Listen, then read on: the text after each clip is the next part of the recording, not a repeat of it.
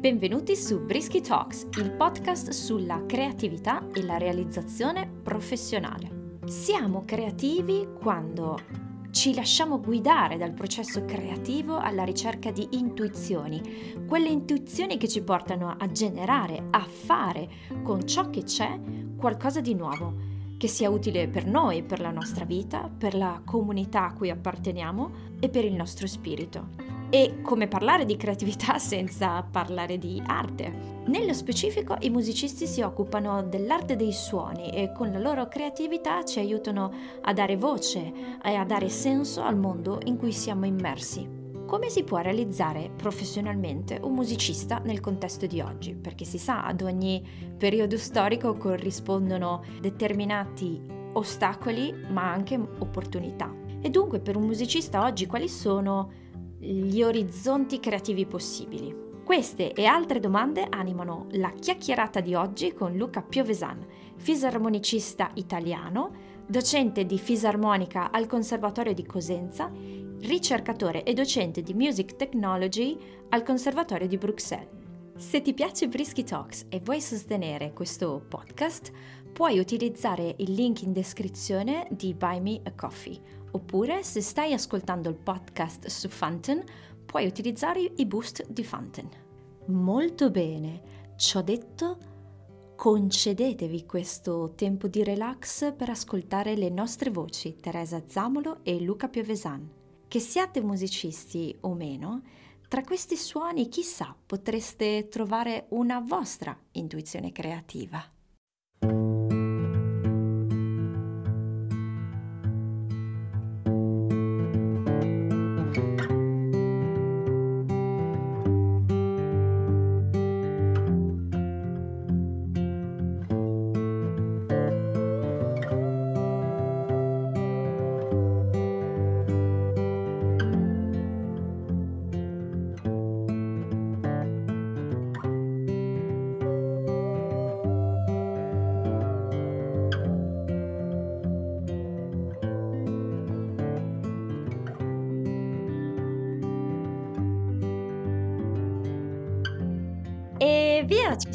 Ciao Luca. ciao, ciao Teresa. Benvenuto. Grazie. Oggi eh, abbiamo la possibilità di stare in tua compagnia per entrare nel mondo dell'arte e riflettere sugli scenari in cui il musicista di oggi è immerso, in cui vive, in cui si muove. Per fare questo viaggio assieme a te abbiamo la possibilità di vedere dunque le cose partendo dal tuo punto di vista, con i tuoi occhi, partendo mm. dalla tua esperienza. E dunque, raccontaci un po' qual è la tua formazione, eh, di che cosa ti occupi e soprattutto come mai vivi a Bruxelles. Ok, grazie e volentieri. Premetto e sono molto d'accordo su quello che hai detto che è il mio punto di vista, questa è l'esperienza che è successa a me e condivido con gioia e non vuole assolutamente dire che sia una via da, da, da, da, seguire o da copiare. Non è che se fai questo diventi musicista all'estero, è una delle possibilità, è quello che è successo a me nella vita. Certo. E mhmm, in generale rimanendo anche molto in ascolto e aperto a quello che succedeva man mano e vedendo dove mi portavano le cose. E andando un bel po' indietro, io ho iniziato a studiare fisarmonica piuttosto avanti con l'età, avevo 12 anni, ho fatto un percorso di studi abbastanza tradizionale per quello che era all'epoca, cioè all'epoca si poteva studiare da privatista in conservatorio mm-hmm. e quindi avevo trovato un bravissimo insegnante, Elio Boschello, mi piace nominarlo che gli devo molto, e, ehm, che non c'è più, eh, e che mi ha seguito per tutti i dieci anni del diploma. Poi l'ho fatto in otto anni, sono stato un po' più veloce, altro vantaggio del farlo da privatista. Quindi mi sono laureato o diplomato col sistema vecchio ordinamento mh, sì. al Conservatorio di Milano. Poco dopo è cambiato tutto, è arrivato la riforma di Bologna, il 3 più 2, eccetera, eccetera, che tutti conosciamo. Nel frattempo ho fatto anche mh, l'Università di Lettere, e mi piaceva avere un, un, po' un contesto e un po' anche un, un, check da pagare alla famiglia che volevano che mi facessi una laurea vera. quindi, quindi, ho scelto quella a frequenza più, più libera, senza obbligo di frequenza. E, e, poi mi piaceva, mi è sempre piaciuta la letteratura, scrivevo, scribacchiavo, anzi. Ah. E quindi è stato, è stato bello. Da lì ho fatto i primi concorsi internazionali di strumento, mi sono accorto che ero veramente, mi mancavano un sacco di componenti e Mh. mancavano componenti di mhmm, sulla musica contemporanea, nel senso che la fisarmonica è uno strumento un po' atipico come alcuni strumenti che sono nati o che comunque si sono diffusi soprattutto nel Novecento, cioè non aveva un repertorio diciamo classico, romantico a cui attingere, tranne nelle trascrizioni, aveva molti repertori collegati alla tradizione popolare, anche in maniera piuttosto elaborata, come il tango per esempio, o come la certo. musica balcanica, però non aveva veramente un repertorio diciamo che fosse mh, in qualche modo in grado di portarla a dei riflettori anche più prestigiosi. Quindi sono stati anni in cui si è lavorato molto su creare un repertorio, lavorare con i compositori, creare pezzi nuovi uh-huh. e tutta questa strada qua per me è stata possibile solo grazie alla musica contemporanea, cioè lavorare con compositori viventi e vivere un pochino tutto questo mondo. E nel bene e nel male direi, nel senso che poi magari quando suoni in orchestra ti accorgi che ti mancano dei pezzi, non hai un'esperienza e devi imparare anche cosa vuol dire, non solo cosa vuol dire il gesto del direttore, questo è proprio il minimo, ma devi imparare anche come respira un'orchestra, come un attacco, com- come, quali sono le priorità, i modi di lavorare. Mm. E quindi tutta questa cosa l'ho fatta in anni adulti. Mi sono diplomato al conservatorio, poi ho avuto la fortuna di studiare per quattro anni con l'altro grande docente a cui devo molto, che è Claudio Iacomucci, e, e lui era esattamente l'opposto di quello che ho avuto prima. Cioè, prima ho avuto una formazione molto seria, molto accademica, molto mm. solida. Claudio invece è, è un paladino della libertà, quindi del girare il mondo. All'epoca abitava ad Amsterdam, parlava già tipo cinque lingue e quindi era proprio una figura del musicista estremamente più contemporaneo rispetto al mondo che frequentavo prima. Quindi mi ha aperto proprio tutto questo mondo, un mondo dove non c'entra più solo la musica, ma c'entra anche tutto un contesto che appunto è quello che mi ha portato un po' la volta a Bruxelles, c'entra tutto un contesto più grande, fatto di relazioni, fatto di parlare più lingue, fatto di uh, aprirsi a forme di arte diversa, a integrazioni con per esempio la danza, il movimento o certo. l'arte figurativa o la videoarte e nel mio caso con l'elettronica sempre di più. Questa è l'altra grande componente che un po' alla volta nella, nella, vita, nella mia vita ha preso piede. Dall'inizio, attorno ai 21-22 anni, in cui mm. mi sono appassionato alle prime piccole registrazioni con due microfonini. Abitavo a Trieste all'epoca, ti avevo detto. Dove sono io adesso, quindi... la nostra prima chiacchierata, mi ricordo Vicolo del Castagneto. e... esatto. E da lì avevo iniziato a spippolare, dico io, con due microfoni, due microfoni, una scheda audio, capire un pochino come funzionava il computer. Ricordiamoci che parliamo di vent'anni fa, non c'erano mm. social media, internet ci si connetteva con lo stoppino al, al, muro di casa, i computer sono, erano ben diversi da quelli di adesso e quindi è stato un po' anche non dico pionieristica perché i pionieri sono stati un bel po' di anni prima, però era comunque un esperimento, un'esperienza mm. e anche un po' avere una passione e dover cercare le informazioni, quindi andare in edicola a trovare magari le riviste che parlavano di suono o mm. andare in libreria a cercare dei libri che parlavano di questa cosa sperando di trovare qualcosa, tra l'altro in ma italiano. Tu, ma tu hai cominciato a utilizzare, ad entrare nel mondo della registrazione per, per, conoscere te stesso dal punto di vista uh, sonoro, quindi per migliorare te stesso dal punto di vista didattico. Giu Esatto, è stato un sì, è sta cioè il proprio il primo obiettivo è stato dire: "Okay, provo a registrarmi, cioè mi registro e mi ascolto da fuori". E poi ho visto che è diventato uno strumento veramente prezioso nell'apprendimento, cioè registrarsi e Certo, ascoltarsi, certo. ma anche registrarsi, montare il pezzo come si vorrebbe che poi fosse e studiarlo in modo da avere mhmm, da da riuscire a a ricostruire dal vivo questa possibilità. E quindi un continuo dialogo con se stesso tecnologico Mh-mh. e ti apre delle possibilità molto, molto interessanti. E quindi lì, dai primi due piccoli microfonini e scheda audio, ho capito che dovevo studiare, quindi mi sono messo a cercare dei corsi di fonico, ho trovato un corso, ehm, non non credo esista più, all'epoca si chiamava Audio Officine a Pordenone e terza grande persona che voglio nominare, Alessandro Rorato, che è stato il mio insegnante di, di audio, di fonico, ah. e, e, mi ha insegnato delle cose molto molto belle. E quindi tutta la parte anche che mi mancava, la parte digitale, l'utilizzo del, um, de, de, de, dei software di registrazione e la parte di acustica anche che si studia in conservatorio mm. e che però era molto carente nella mia formazione. Mm. E, mi dicono che non è molto migliorata questa cosa, e, mm, però eh sì, è, abbast- ma... è, abbastanza eh... importante l'acustica. Tra l'altro ti occupi di questi aspetti, ehm, nel lavoro che svolgi oggi a livello Sì. didattico e quindi, come dire, è iniziata nella tua stanzetta a Trieste e questa cosa poi però ti ha Esatto. portato ti ha portato a costruire un percorso molto interessante. L'altro giorno quando Sì. chiacchieravamo insieme mi raccontavi delle cose davvero interessanti dal punto di vista didattico su quello che tu fai oggi a Bruxelles, ce ne parli un po'? Sì, volentieri. Eh, diciamo che è stato un po', mhmm, mi sembra di essere lo Steve Jobs de Noartri, cioè che nella vita impari delle cose, poi arriva un momento in cui ti accorgi che quelle cose servono o ti Ah. portano ad altri unire Eh, i puntini, no? infatti. E infatti io mi son trovato, mhmm, dopo diversi anni di lavoro in Italia, mhmm, a un livello anche interessante direi, avevo 37 o 38 anni, quindi Mh. non l'età più facile anche per trasferirsi, perché comunque hai dei legami affettivi, hai la Mh, famiglia, i nipotini che chiaro. crescono, tutta una serie di cose, anche a livello economico e di lingua anche. Ehm, e mi si è presentata la possibilità di iniziare a lavorare con un ensemble qui a a Bruxelles, che si chiama Ictus, che in italiano ha anche una connotazione negativa, però in in musica, in se ci pensi ictus e No, tactus certo, certo, ha a che sì. fare con con l'impulso, con la botta, il colpo. Ehm, in inglese appunto quello che noi chiamiamo ictus non si chiama così e neanche in francese, si chiama brain stroke, cioè colpo al cervello.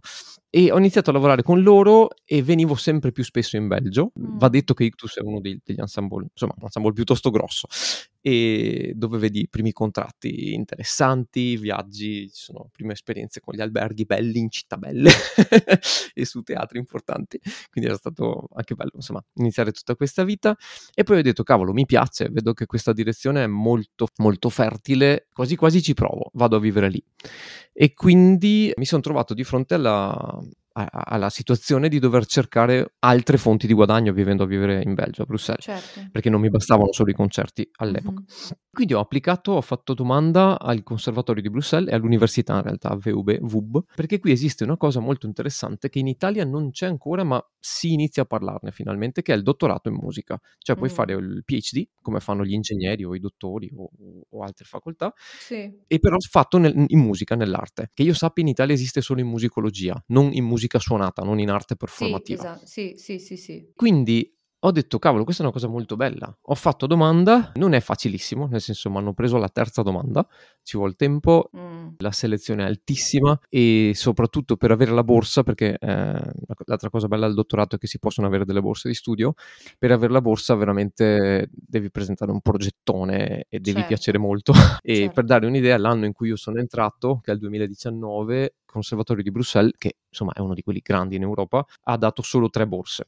Mh. E quindi la selezione è stata veramente tosta. Anche perché tantissime persone da tutta Europa e oltre Europa, ci son persone dal Sud America, dall'Asia, ehm, applicano. Wow. Quindi anche lì, un po' di fortuna, un po' di bravura, un po' me l'ero costruita bene, un po' appunto anche il fatto che se vieni in Belgio e lavori con Ictus è un è un bel segno, insomma, un e quindi da lì è iniziato questo percorso.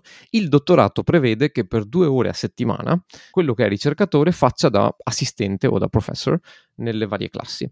Nel mio caso non c'era fisarmonica in conservatorio a Bruxelles e quindi dovevano trovarmi una classe da seguire per farmi lavorare e e anche per giustificare i soldi che mi danno.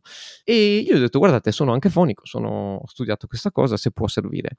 E lì un mhmm, un professore, mhmm, lungimirante, Peter Swinnen, che è il mio capo dipartimento in questo momento, ha detto: "Luca, ti facciamo insegnare Music Technology". È questa classe dove ci sono c'è una classe variegata di studenti del bachelor, quindi del triennio e del master, Mh-mh. con i background più variegati possibili. Posso avere lo studente o la studente di canto faccio degli esempi che mi vengono in mente, assolutamente non discriminatori, cioè esempi che mi son successi per davvero.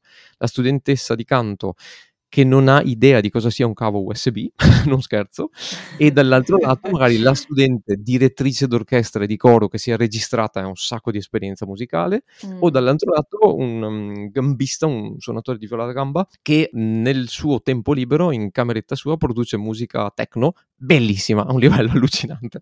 E quindi una classe estremamente variegata, con difficoltà differenti, obiettivi differenti, attenzioni differenti, Mh-mh. ehm, anche lingue differenti, quindi tutta la complessità di una città veramente multietnica. Quindi il lavoro che tu svolgi con il tuo dottorato è, uhm, l'insegnamento di, uhm, music technology, ma non ad una classe che è lì appositamente per fare quel percorso nel triennio, ma attinge in maniera trasversale agli studenti del conservatorio. Sì, sì. Allora Music Music Technology è un corso che viene offerto tra i crediti a scelta. Vale 3 Okay. crediti per chi studia all'università magari può essere un riferimento, Mh-mh. e praticamente gli studenti hanno la possibilità di scegliere tra alcune materie e il mio corso lo possono prendere 4 volte. Scusa, lo possono fare, mi viene in traduzione dal francese. Tranquillo. E possono farlo 4 volte, quindi per un totale di 12 crediti mhmm, ed è un corso estremamente trasversale. Chiunque si può iscrivere, tendenzialmente sono persone che non hanno conoscenza di music technology, cioè è un corso, diciamo, un'alfabetizzazione alla parte acustica e digitale. Fondamentalmente quando la gente mi chiede: "Ma cosa insegni?" Sì. Io gli dico music technology è successo anche ieri sera e mi fanno: "Ah, ma non sapevo che ci fosse un corso di music technology in conservatorio." E la mia risposta è: se tu ascolti musica oggi, dietro c'è un computer, un microfono e un una cosa che comunque è collegata a music technology. Cioè è una materia che copre il 100% della produzione musicale registrata o streamed, uhm, diffusa online come stiamo facendo noi, Mh. o di, mhmm, live electronics o di o la musica che ascoltiamo al cinema o quando entriamo in un ascensore c'è la musica di sottofondo, cioè dietro a tutte queste cose c'è un computer e un Mh. microfono Eh, e una DAW. certo. Quello che tu quello che tu dici, secondo me è è sic è sicuramente molto importante se poi andiamo a riflettere su quello che sono le modalità di fruizione odierna della musica e, ehm, di come il mondo della musica sia cambiato negli ultimi negli ultimi anni, no, Eh sì. perché la figura del musicista sappiamo che, mhmm, nella storia ha assunto diversi ruoli e funzioni ne all'interno della società, a seconda del contesto storico, a seconda dei cambiamenti culturali ed economici che gli girano attorno. E per un ragazzo che oggi desidera fare musica, che si impegna nello studio, spesso non è facile orientarsi. Sicuramente ci sono molte occasioni, ci sono molte possibilità, forse anche più di prima, però que questo è un mio pregiudizio e lo ho una premessa e la la condivido assieme a te per capire un attimo, Mh-mh. ehm, se la se, ehm, ci sono dei punti di vista comune. Ehm, io ho la sensazione che all'interno dei percorsi musicali, diciamo, classici, ci sia ancora un retaggio a livello di didattico, figlio del periodo romantico, del romanticismo, dove sì. l l'insegnamento è orientato alla formazione del grande musicista, del del genio, del talento solistico, Mh-mh. del solista.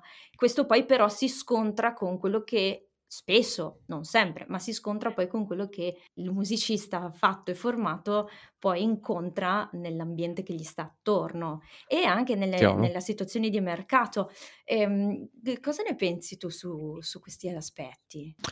Eh, mhmm, sicuramente, mhmm, una tematica interessante e mi vien da dire anche molto, molto vasta. Però sì, Sì. sicuramente è un mondo in grande evoluzione, cioè dall'apparire della della possibilità di registrare fondamentalmente, cioè c'è un prima e un dopo, uhm, la possibilità di trasfor di trasme cioè di salvare e poi di trasmettere la musica, che è successo un paio di secoli fa, quindi non è una cosa recente, però il grande cambio è stato internet fondamentalmente, il fatto di poter in maniera orizzontale chiunque può registrarsi qualcosa e metterlo online ed averlo accessibile su una piattaforma online. E questa cosa ha drasticamente cambiato, nel bene e nel male, quello che prima era una produzione anche piramidale, se vogliamo, della musica, Sì. ehm, anche a livello di di potere. Quindi sicuramente ha sfidato questa cosa, ehm, ed è stato un bel segno. Il contro di questa cosa è che adesso è è molto più difficile far emergere la qualità, cioè col fatto che chiunque può può mettere le proprie un po' quello che diceva Umberto Eco, no, che si può essere più o meno d'accordo con con la sua frase, ma quando diceva che su Facebook la le parole adesso non ricordo esattamente potrei citare sbagliando, ma le parole di un premio Nobel sono messe sullo stesso piano del de dell'ultimo dei commentatori. Ehm, è un pochino questo il rischio. Oggi, appunto, in generale il problema non è l'accesso al materiale, all'informazione, è discriminare l'informazione o nella musica appunto la qualità o o il lavoro che c'è dietro. Però allo stesso tempo quante cose possiamo vedere di persone che magari hanno un talento e prima sarebbero semplicemente stati ignorati perché non avevano nessun accesso a essere Mh. presenti online o essere presenti in mhmm, insomma in con possibilità di diffusione o o di un palco e che Mh-mh. invece han dei talenti pazzeschi.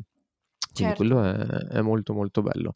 Poi sì, sicuramente, ehm, altro aspetto del di quello che mi chiedi è che la parte tecnologica ha veramente un, gra- un, grande ruolo nella produzione della musica. Quando dico produzione lo, in- lo intendo nel senso producing, quindi produzione audio, e non, non solo business.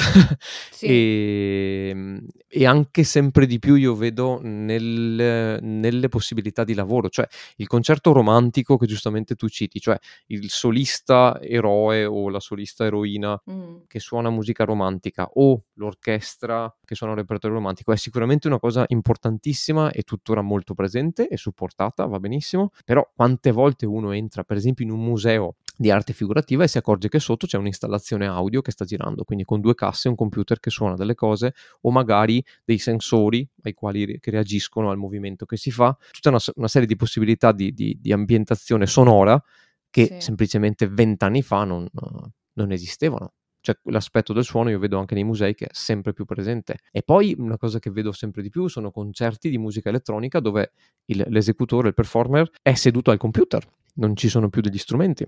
Mm, e, mm. e, non sto parlando di pochi casi, cioè poi c'è, c'è, ovviamente c'è una grossa differenza tra una grande città come Berlino, Bruxelles o Londra e il, il, paese di provincia in cui io sono nato, è ovvio. no, no, certo. Però questa cosa c'è, c'è ed è diciamo, molto molto presente. Potenzialmente le possibilità di espressione dal punto di vista musicale sono, si sono moltiplicate. Eh sì. Ci sono diverse modalità di fruizione, non sempre eh, si prende in considerazione come musicista, come musicista in, forma- in formazione, mm-hmm. la, l'idea, la prospettiva, la, la, possibilità futura di prendere in considerazione questo ramo, un po' perché eh, mm-hmm. forse siamo molto orientati alla, all'idea dell'esecuzione in teatro, che forse poi è, l'obiettivo mm-hmm. anche del, della formazione classica, no? Cioè sì, formo sì, una persona che poi certo. si esprime all'interno di, di un ambiente come un teatro, certo. come una certo. sala da concerto. Però di fatto Mm-mm. sì, questa è una delle possibilità di fruizione, ma esatto, non è esatto, l'unica. Esatto. E, e soprattutto bisogna anche essere onesti, è una possibilità che comunque sta perdendo mercato mm. per uh, diverse cause e la registrazione è una delle stesse cause, cioè se io posso ascoltare uh, un brano e o vederlo su YouTube suonato dai più grandi pianisti della storia. Mm. E poi c'ho il solista di 21 anni che lo fa a 20 km di macchina da casa mia. Non è detto che vada ad ascoltare il giovane solista. Cioè, il, la, la, pandemia ha anche spinto nella direzione di, di stare seduti in casa e di, sì e di avere accesso a queste cose. E non sto dicendo che sia un bene, eh, però sto dicendo che è un fatto. Certo. E, e l'altra cosa è che se noi entriamo a vedere pubblic- un pubblico di musica classica o di un repertorio operistico, siamo sinceri, quante teste bianche vediamo sedendoci nelle sì. ultime file? sì. eh, e quindi questo però è un problema. No? Cioè, sì, ma è un problema mm. da porsi sì, eh, e che secondo me è, coll- è strettamente collegato all'aspetto della formazione, della didattica, mm-hmm. che poi eh, va a braccetto con l'ambiente culturale in cui noi siamo immersi. Certo. Possiamo dire che in questi anni non si è molto investito in questo senso dal punto di vista culturale? È una bella domanda. Cioè, l- diciamo che se io fossi uno, un musicista di vent'anni e il mio, e il mio pubblico è fatto di settantenni, un paio di domande me le farei. Nel senso, no, non sto dicendo che non devo suonare per i settantenni, anzi, no, certo. è bellissimo e ti dà un sacco di, di, rientro anche emotivo, emozionale. Sto dicendo che però vorrei anche cercare di arrivare ai ventenni e trentenni. Mm. e quindi è ovvio che se fai musica elettronica è è più semplice farlo, nel senso che il pubblico, cito una stagione concertistica, un, una situazione che c'è qui a Bruxelles, si chiama Smog, se vai a un concerto di Smog il pubblico ha dai 18 ai 35 anni, 40, 40 anni al massimo. Ah.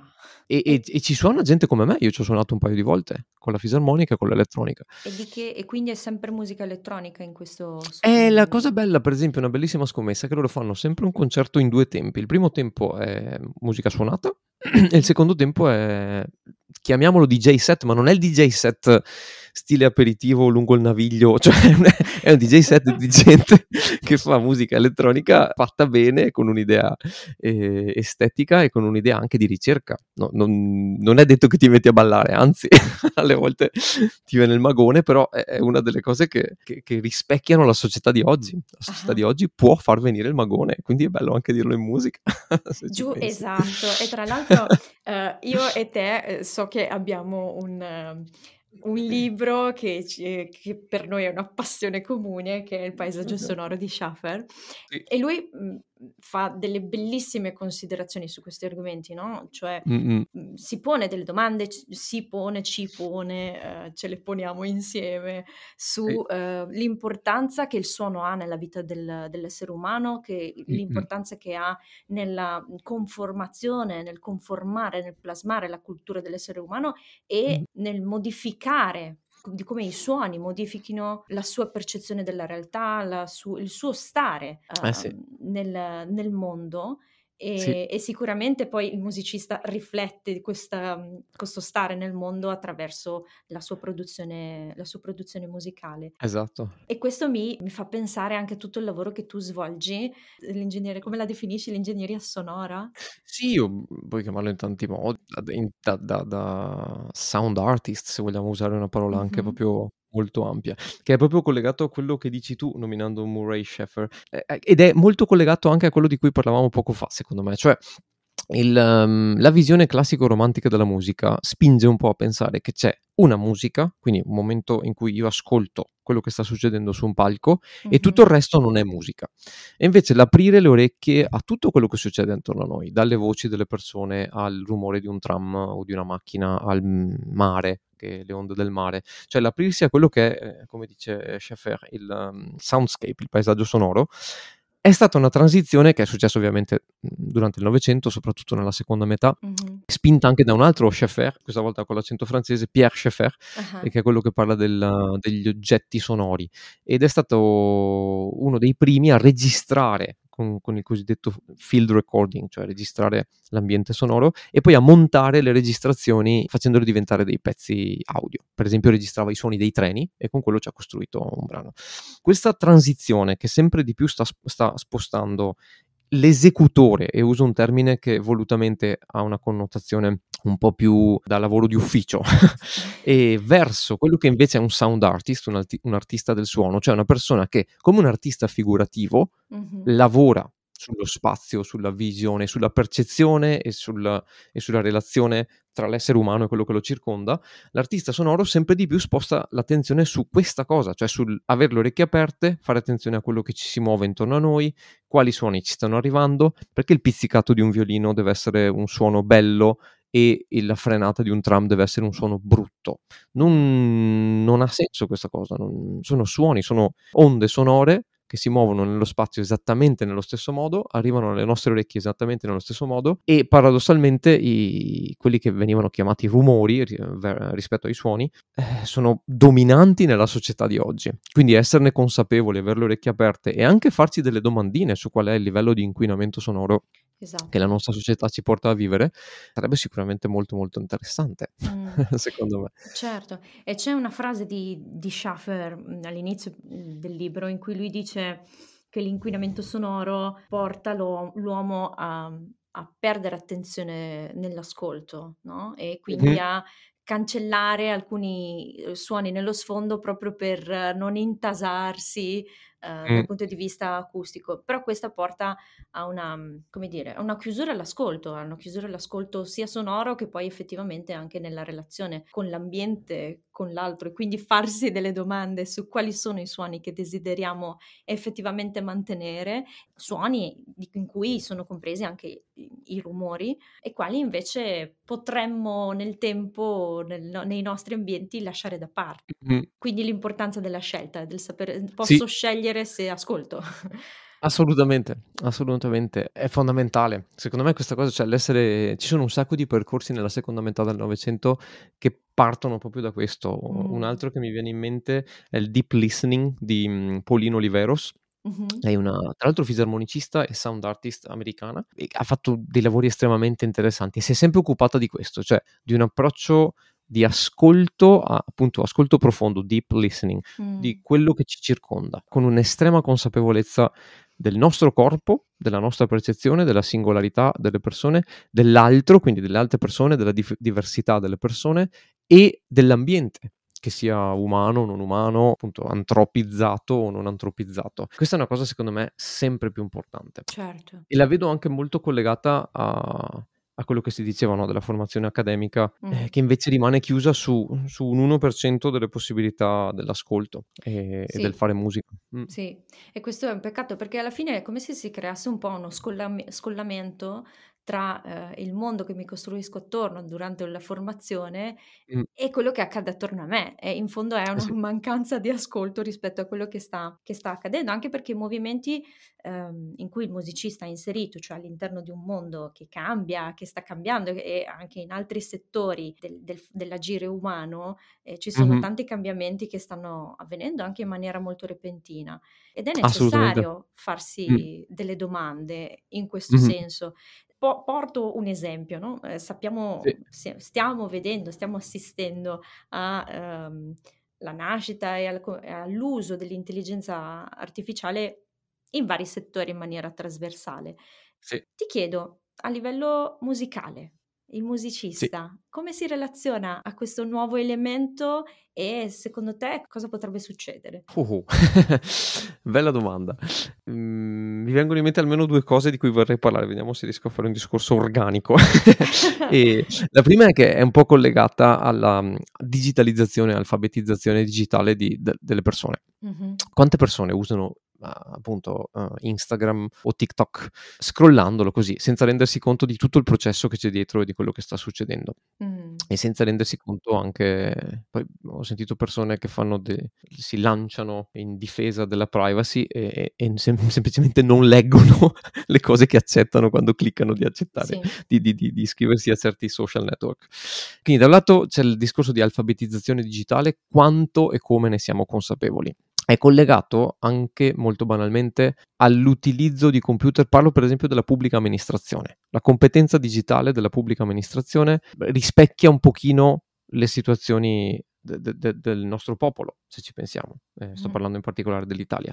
Quindi da un lato c'è questa cosa qua, dall'altro collegato però a un livello molto più dettagliato nella musica è quanto mi rendo conto e voglio essere consapevole eh, di quello che mi può dare l'utilizzo di un computer e di un software e dei microfoni, per dire, o dei synth o di qualunque altra cosa, e nella mia produzione artistica. Sì. Ricordandosi che è un mezzo, quindi come un mezzo musicale, come io mm, imparo a suonare la fisarmonica, quindi ci metto 8 anni a coordinare il movimento tra il mio sistema neuromuscolare, il cervello, le dita, i muscoli del corpo toccando poi i tasti dello strumento e producendo dei suoni, come ci metto un po' a rodare questo sistema, a farlo diventare raffinato, ugualmente il computer è un mezzo, non è che arriva il computer Deus ex machina e, e- e subito fai bella musica.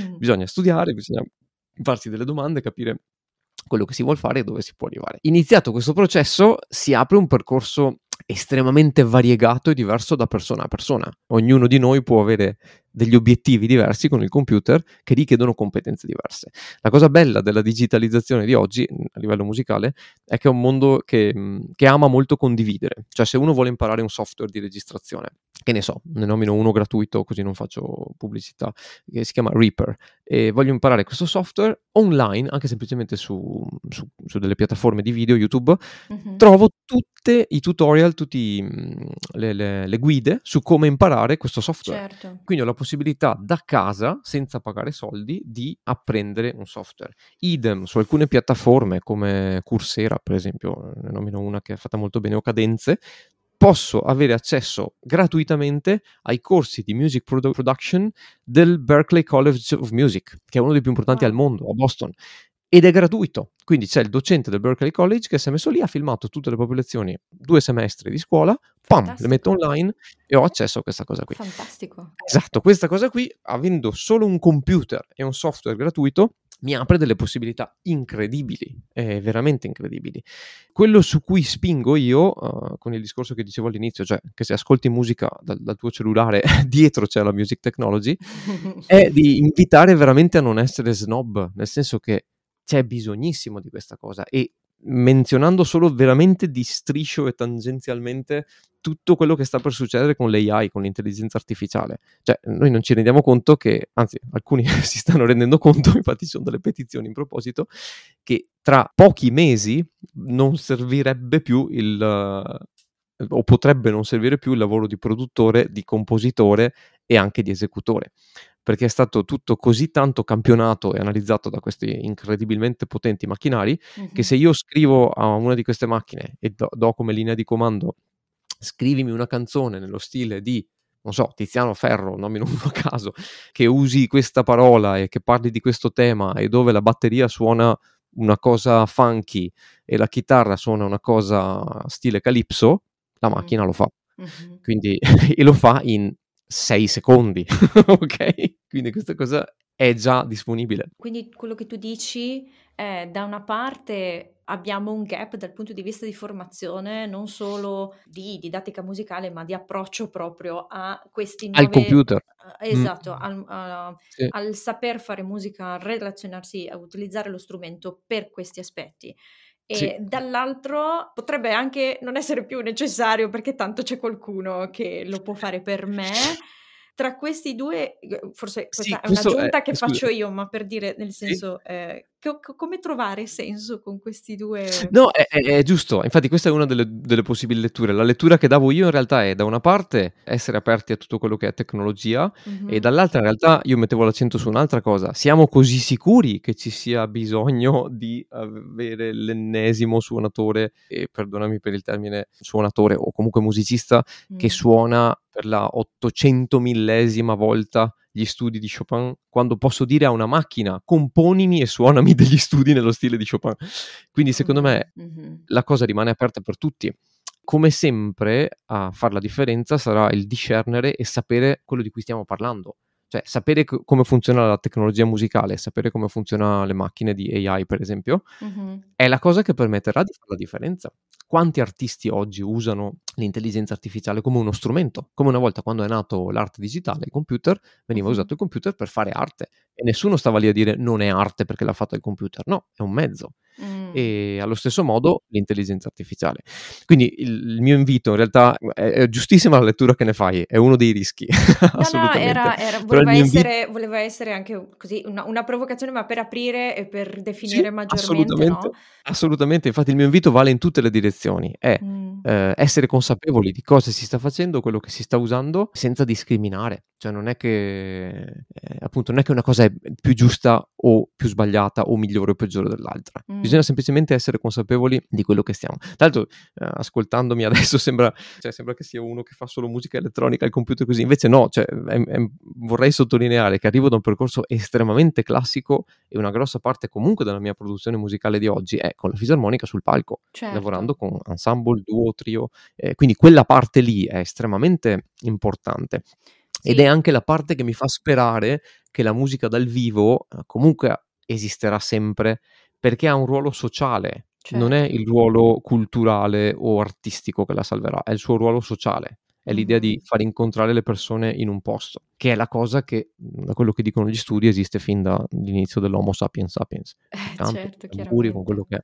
Quello Qu- quindi potremmo pensare, potremmo così dirci che all'interno del, dello scenario, del paesaggio attuale in cui il musicista è inserito, ci sono vari canali e varie possibilità, esatto. varie strade percorribili, e quindi come dicevo prima, mhmm, forse il valore aggiunto è proprio questo, no? Di non sì, avere sì. solo la strada del, dell'esecuzione dei brani di qualcun altro o della esatto. composizione classica, ma ci sono varie prospettive, varie possibilità di espressione. Esatto. E di non chiuderle queste possibilità, quali che siano poi i frutti che ne vengono, insomma, per esatto. l'importante è percorrerle. Esatto, e soprattutto il mio invito è, se sei, non so, uno studente, faccio un esempio appunto di uno studente che ho avuto, se sei uno studente di viola da gamba che nel tuo tempo libero nella tua cameretta produce musica elettronica, quale delle due strade potrebbe essere interessante per te per il futuro? Tienile aperte entrambe e non pensare che lo studio serio in conservatorio sia appunto quello serio e, e, importante che ti darà da lavorare e produrre musica nella tua cameretta non è solo un passatempo. Perché mm. proprio perché conosco questa persona che è un bravissimo violista da gamba, è un bravissimo violista da gamba, ma è un incredibilmente talentuoso e, e diventerà famoso come produttore di musica elettronica. Certo. Teniamo sempre le orecchie aperte a, a, a tutte le possibilità. E se sei un, una studente di canto, tu sei stata e sai di cosa parlo, eh sì. che ha la passione can- per cantare, non so, fado portoghese o per cantare la propria musica, eh, scrivere canzoni. Tieni viva questa cosa, mantienila, è importantissima, è la tua unicità ed è quello che ti porterà poi a potercela fare, a fare qualcosa di diverso.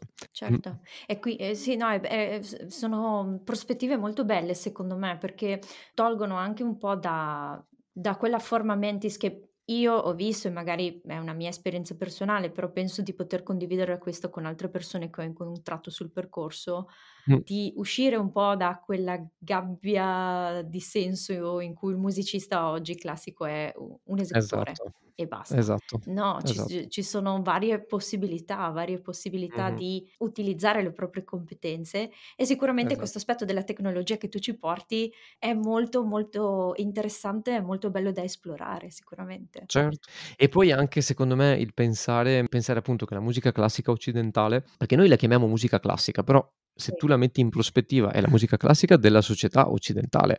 È una percentuale che esiste di una produzione musicale estremamente più ampia che c'è nel mondo. Certo. Quindi non pensiamo che quella sia l'unica musica che poi ti darà da lavorare. Anzi, anche perché c'è un dibattito sempre più vivo sul post colonial, cioè su cosa a livello culturale la società europea ha esportato anche con la violenza, ehm, nelle ex colonie o in altri paesi del mondo Ah e a cosa invece certo. si vuole dare più luce oggi. Mh, mh, mh, Ehm, mh. se ti fai un giro in un qualunque museo oltralpe, capirai che c'è ben poca di quella della della musica a cui noi diamo riferimento come la chia la chiave e e i nostri riferimenti culturali. C'è, Mh-mh, ma è mh-mh, è veramente una certo. minoranza. Cioè le voci presenti nella discussione artistica sono molte di più. Alla luce di tutto quello che ci siamo detti, secondo te Mh-mh. quali potrebbero essere dei cambiamenti, dei buoni cambiamenti, ehm, nella didattica musicale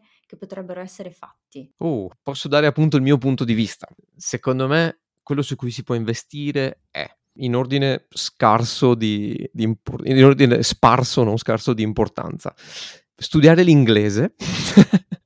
Mi capita ho insegnato e insegno in un corso, uhm, di fisarmonica in un conservatorio italiano. Nessuno degli studenti parla l'inglese e secondo me non è pensabile oggi, Mh, perché mh. tutto il dibattito artistico e musicale oggigiorno è in inglese. Certo. Punto. Cioè fine della discussione. Non si può pensare solo con l'italiano di di essere un artista nel 2023. Quindi imparare l'inglese, numero 1 veramente. Numero 2 è aprire un sacco agli ascolti di cose diverse. Già in in conservatorio si non si ascolta. Cioè in quante classi del conservatorio c'è c'è un impianto stereo dove puoi ascoltare musica? Mh-mh. Che io sappia in pochissime. E quindi secondo me il numero 2 è ascoltare musica, fare ascoltare musica durante le lezioni e fare ascoltare musica diversa da quella che ascoltiamo di solito. Stai studiando, torno all'esempio di prima, gli studi di Chopin, va benissimo, però oggi ti faccio ascoltare, non so, la rumba congolese, oppure ti faccio ascoltare l le canzoni tradizionali serbe in quarti di tono cantate Mh. da voci femminili.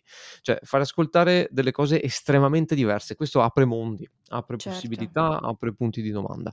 Quindi per me le prime 2 cose sono queste. La terza sì, l'uso del computer, ehm, e quindi di di un uso consapevole del computer e della tecnologia e di tutto quello che c'è dietro, dai social alla produzione musicale, al all'autopromozione, imprenditori di se stessi, anche come si dice, nel senso più più nobile del termine. Certo, E se certo. noti i primi 3 punti per me non sono suonare. Cioè la formazione culturale del del musicista è molto più importante oggi del del saper suonare. Mh, E e su mh. questa cosa non finirò mai veramente di di insistere. Bisogna essere un artista, bisogna essere una persona consapevole della società attuale e dei mezzi di comunicazione per poter portare la propria arte. Se tu sei il più bravo flautista del mondo o la più brava flautista del mondo e però non sai niente di tutte queste cose qua, potrai lavorare in una piccola cerchia di persone, ma non Certo, cioè a una meno che non ci sia qualcuno che lo fa per te, però, ehm, sì, ehm, non Esatto, re esatto. resti comunque monco di di come dire, di di un'autonomia in questo senso, sì, certo. Esatto. Per fare un esempio esistente, i conservatori in Olanda, per dire che è un paese che conosco piuttosto bene, hanno completamente smesso quella che è la didattica strumentale come Mh. centro della didattica.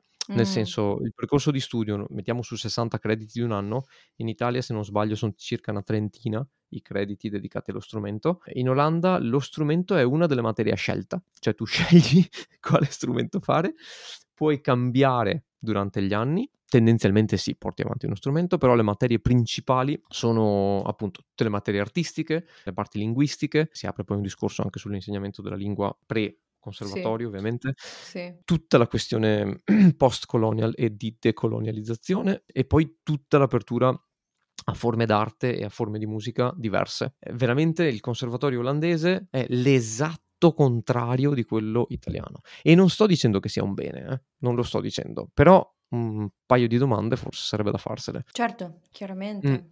Grazie. Allora come come ti senti, Luca? Abbiamo abbiamo fatto un excursus buono? Ci siamo persi per strada qualche cosa?